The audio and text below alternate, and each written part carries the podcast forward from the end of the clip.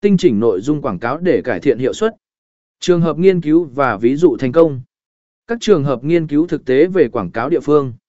Trường hợp 1, Tiza XZ tăng doanh số bán hàng địa phương. Nhà hàng Tiza XZ đã triển khai chiến dịch quảng cáo địa phương trên Google Ads và Facebook, hướng đến người tiêu dùng trong khu vực 5 km xung quanh cửa hàng. Kết quả, họ đã tăng doanh số bán hàng địa phương lên 30% trong vòng 3 tháng. Trường hợp 2, Ngọc Mai Sở Pa xây dựng lòng tin từ khách hàng địa phương.